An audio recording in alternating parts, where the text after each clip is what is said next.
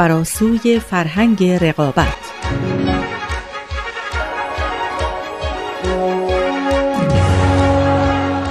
We've literally, as a result, transformed the conditions of our own existence on this planet. But we haven't yet adapted to these new conditions that we live in.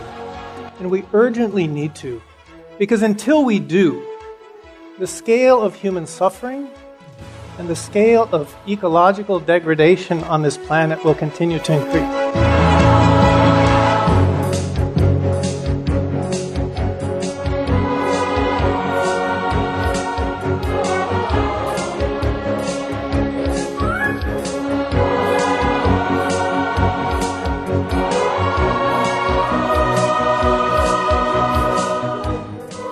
همراهان گرامی رادیو پیام دوست، درود بر شما. امروز هم بخشی دیگه از مجموعه فراسوی فرهنگ رقابت رو به اتفاق میهمانان برنامه به شما تقدیم می‌کنیم. در این برنامه به بررسی بخشی از آرا و نظرات دانشمند برجسته کانادایی پروفسور مایکل کارلبرگ می‌پردازیم. او کتابی به نام فراسوی فرهنگ رقابت نوشته و موضوع رقابت در عرصه اجتماع و ارتباطات رو به بحث و نقد گذاشته و در این زمینه برای بهبود روابط انسانی پیشنهاداتی داده که قابل توجه و دقت هستند. پروفسور کارلبرگ عضو دپارتمان ارتباطات دانشگاه وسترن واشنگتن و استاد همین دانشگاهه. میهمانان ما در این مجموعه در استودیو هستند: آقای مازیار فرح بخش، کارشناس مسائل اجتماعی، و خانم سارا حامدی، دانشپژوه علوم و مطالعات اجتماعی. خیلی خوش آمدید. من هم خوشحالم که در خدمت شما و شنوندگان محترمتون هستم. روز شما و همه شنوندگان بخیر. خیلی ممنون از فرصتی که در اختیار ما قرار دادین.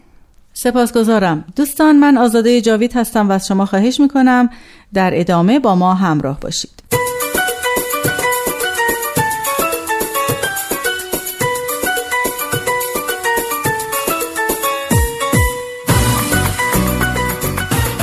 جناب فرح بخش، نهادهایی که تا حالا بررسی کردیم اغلب در واقع امورشون از راه رقابت و خصومت با سایر رقبا میگذشت. این موضوع عمومیت داره و همونطور که گفتین در کلیه نهادهای جوامع به اصطلاح امروزی ها نهادینه شده. پاسخ شما به اونهایی که معتقدن این روحیه رقابت در نهاد انسان هاست و به طور طبیعی هم باید اینطور باشه چیه؟ بله، قبلا مفصل در این ارتباط صحبت شد که رقابت منفعت طلبانه و مبتنی بر جستجوی نفع شخصی به صورت یک باور عام و پذیرفته شده در تمدن امروز ما حضور داره. طرفدارای این نظریه متاسفانه در یک مغالطه آشکار از نظریات علمی هم استفاده کردن، یا بهتر بگم سوء استفاده کردن. مثلا ما دانشمند خیلی معتبری به نام آقای داروین رو داریم که نظریه تطور انواع رو مطرح کرد که بر اساس اون انسان میتونست شکل دگرگون شده و تکامل یافته ای از نوع خاصی از حیوان باشه، مشخصا میمون.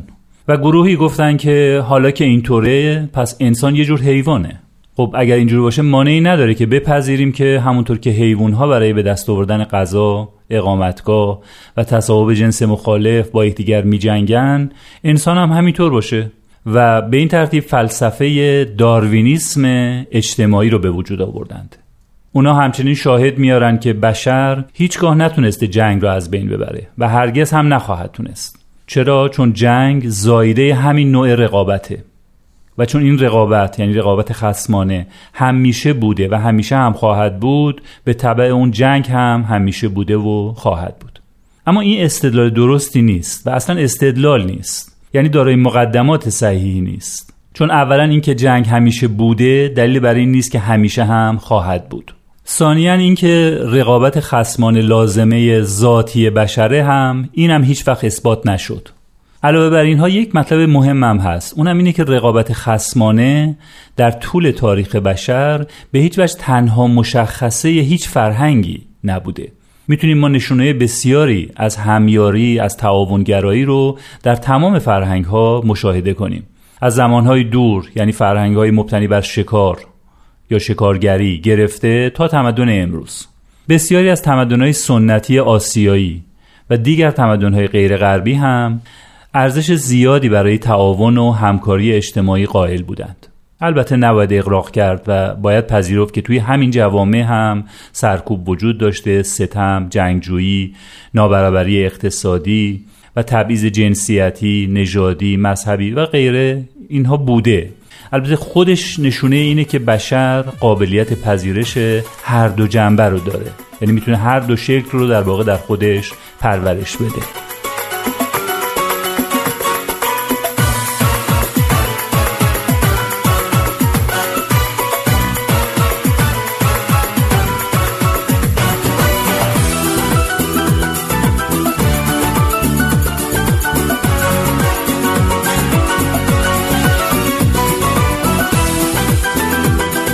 بله خانم حامدی، شما سوالی ندارین؟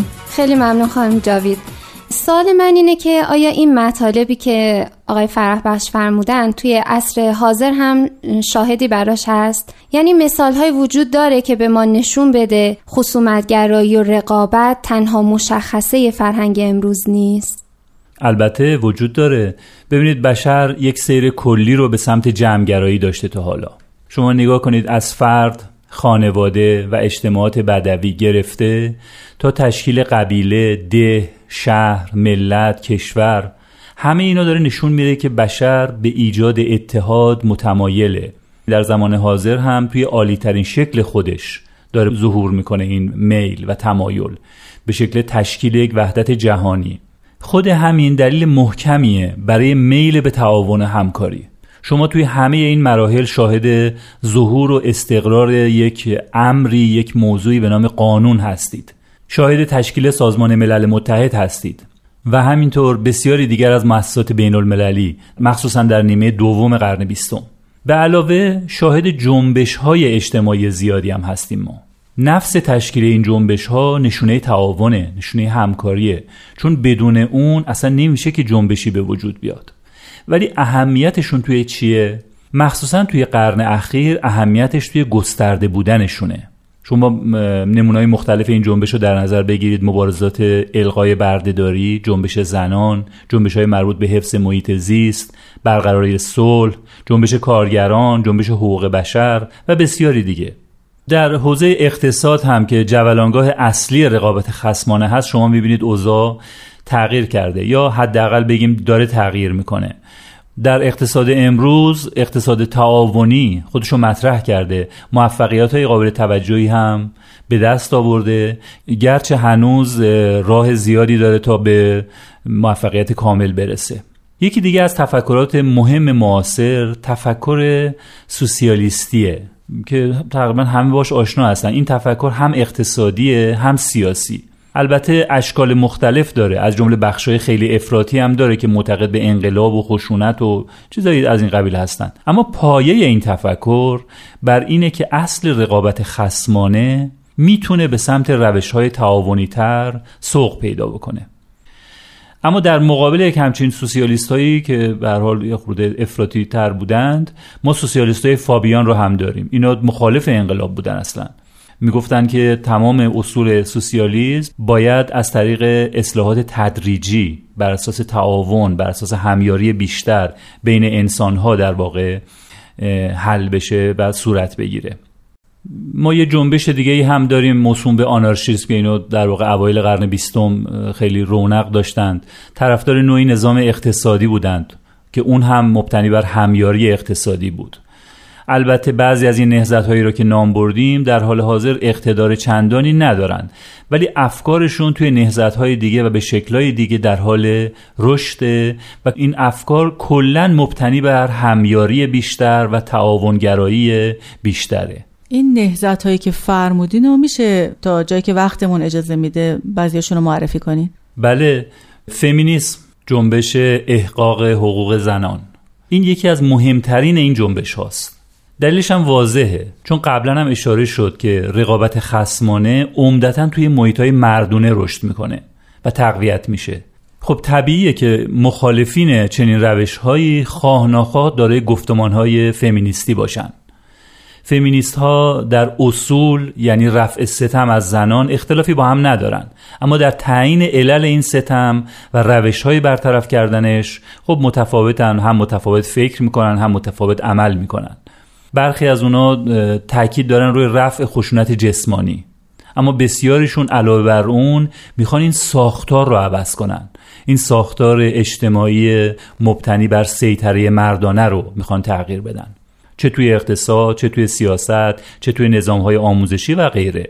خب طبیعیه که اونا برای اینکه این خواستشون رو محقق کنن ناگزیرن که دیدگاه متفاوتی رو مخصوصا درباره قدرت ارائه کنن، درباره قدرت و روابط اجتماعی. مثلا خانمی به نام مری پارکر فالت تحلیل میکرد که قدرت لزوما نباید با سلطه همراه باشه. یا یک فیلسوف دیگه، فیلسوف شهیر جوانا آرنت که بیشتر با نام هانا آرنت شناخته میشه، تأکید میکرد که قدرت فقط مربوط به عمل کردن نیست، بلکه به عمل کردن جمعی و هماهنگ هم مربوط میشه و اگه قدرت رو فقط به معنای سیطره یا تسلط بدونیم، اون وقت نسبت به این واقعیت‌های اجتماعی بشری نابینا خواهیم موند، چشممون رو میبندیم روی این واقعیت.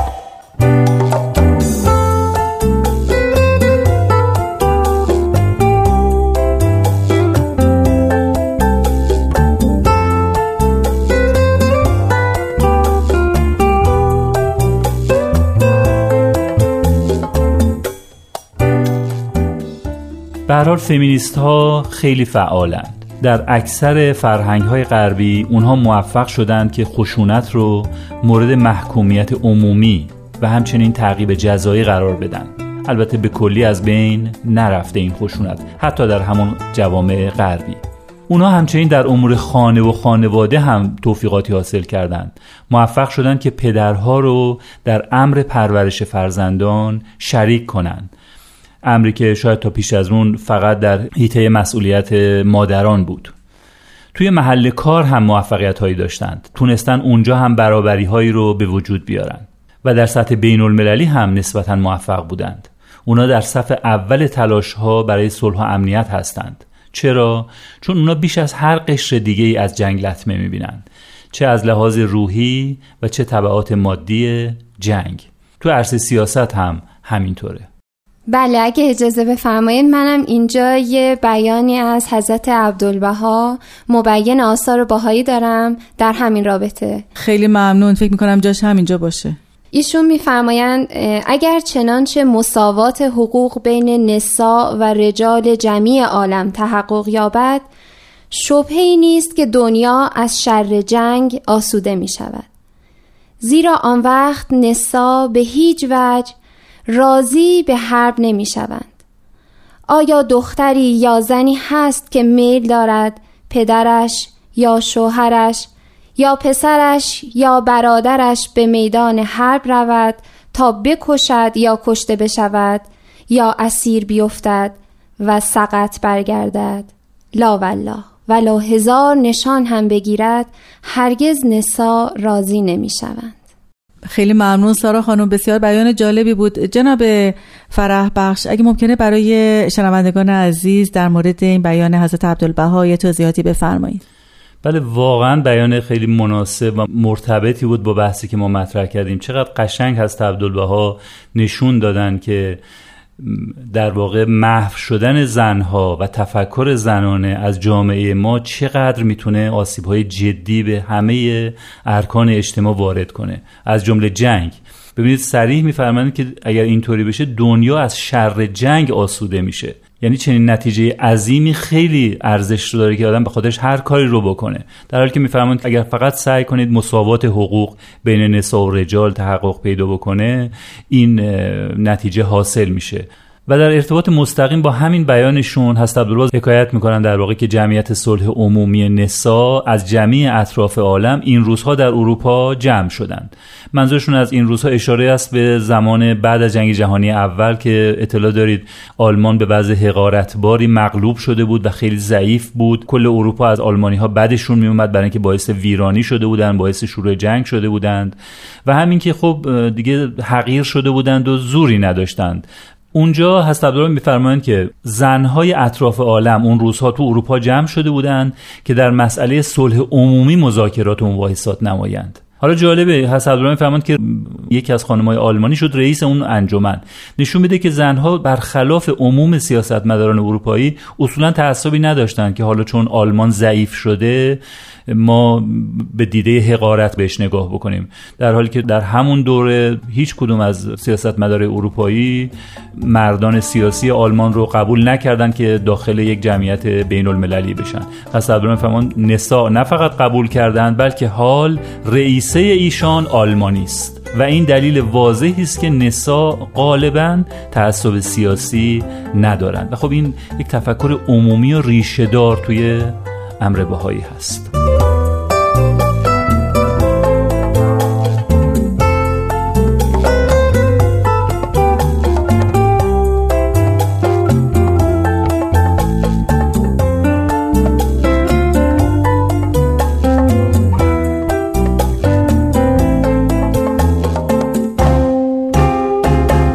آقای فرح بخش در ارتباط با همین نهضت فمینیست، این نهضت داره به طور مستقیم قوانین و مقرراتی رو وضع میکنه که محرومیت زنان رو داره نسبتاً کاهش میده، اما تاثیرش روی تغییر فرهنگ رقابت خصمانه چیه؟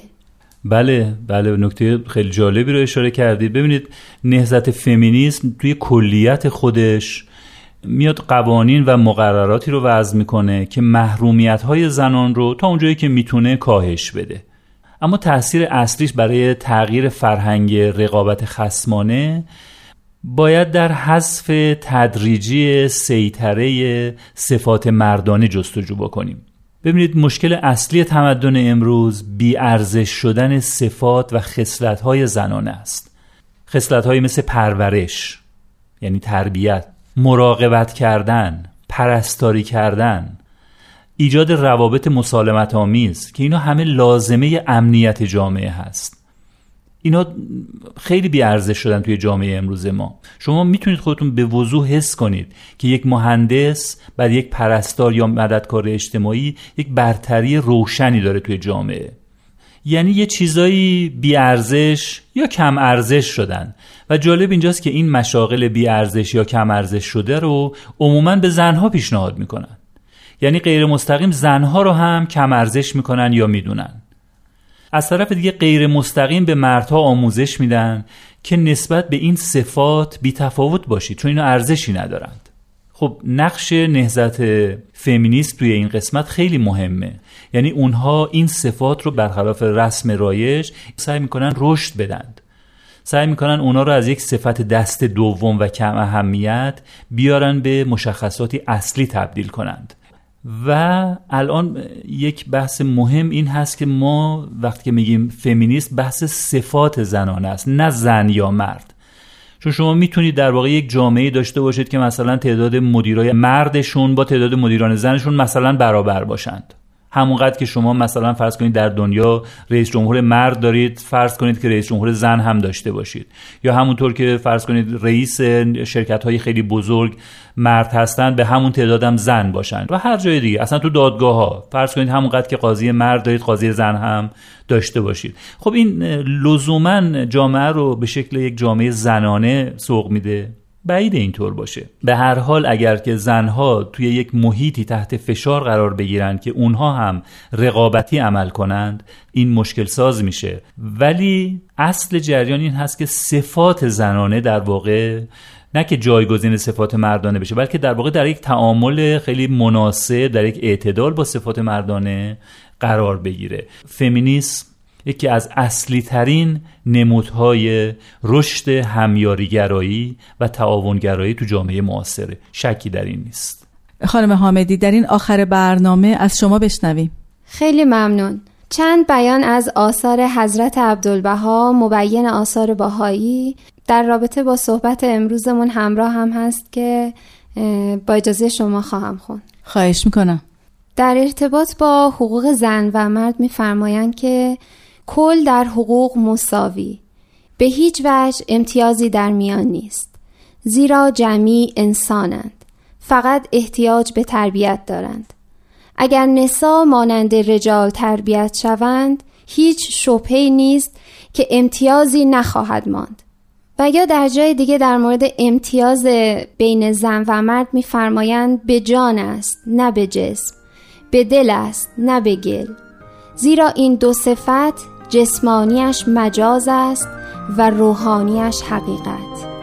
چه که ملاحظه می شود شخص ذکوری با هیکلی چون پیل به مثابه مور ذلیل حقیر و ضعیف و در پس پرده عفت و عصمت اناسی در نهایت قوت و قدرت.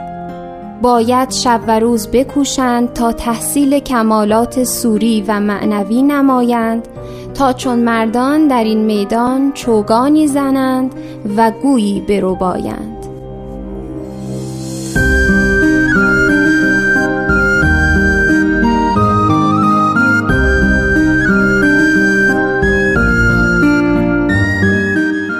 همراهان عزیز، از شما ممنونم که تا پایان با ما بودید. امیدوارم هفته آینده هم شما در جمع شنوندگان برنامه فراسوی فرهنگ رقابت باشید. جناب مازیار فرح بخش، سرکار خانم سارا حامدی، از حضورتون در برنامه سپاسگزارم. من هم از شما تشکر میکنم. خیلی ممنون از شما. و با تشکر از نوید صدابردار برنامه. تا بعد، بدرود.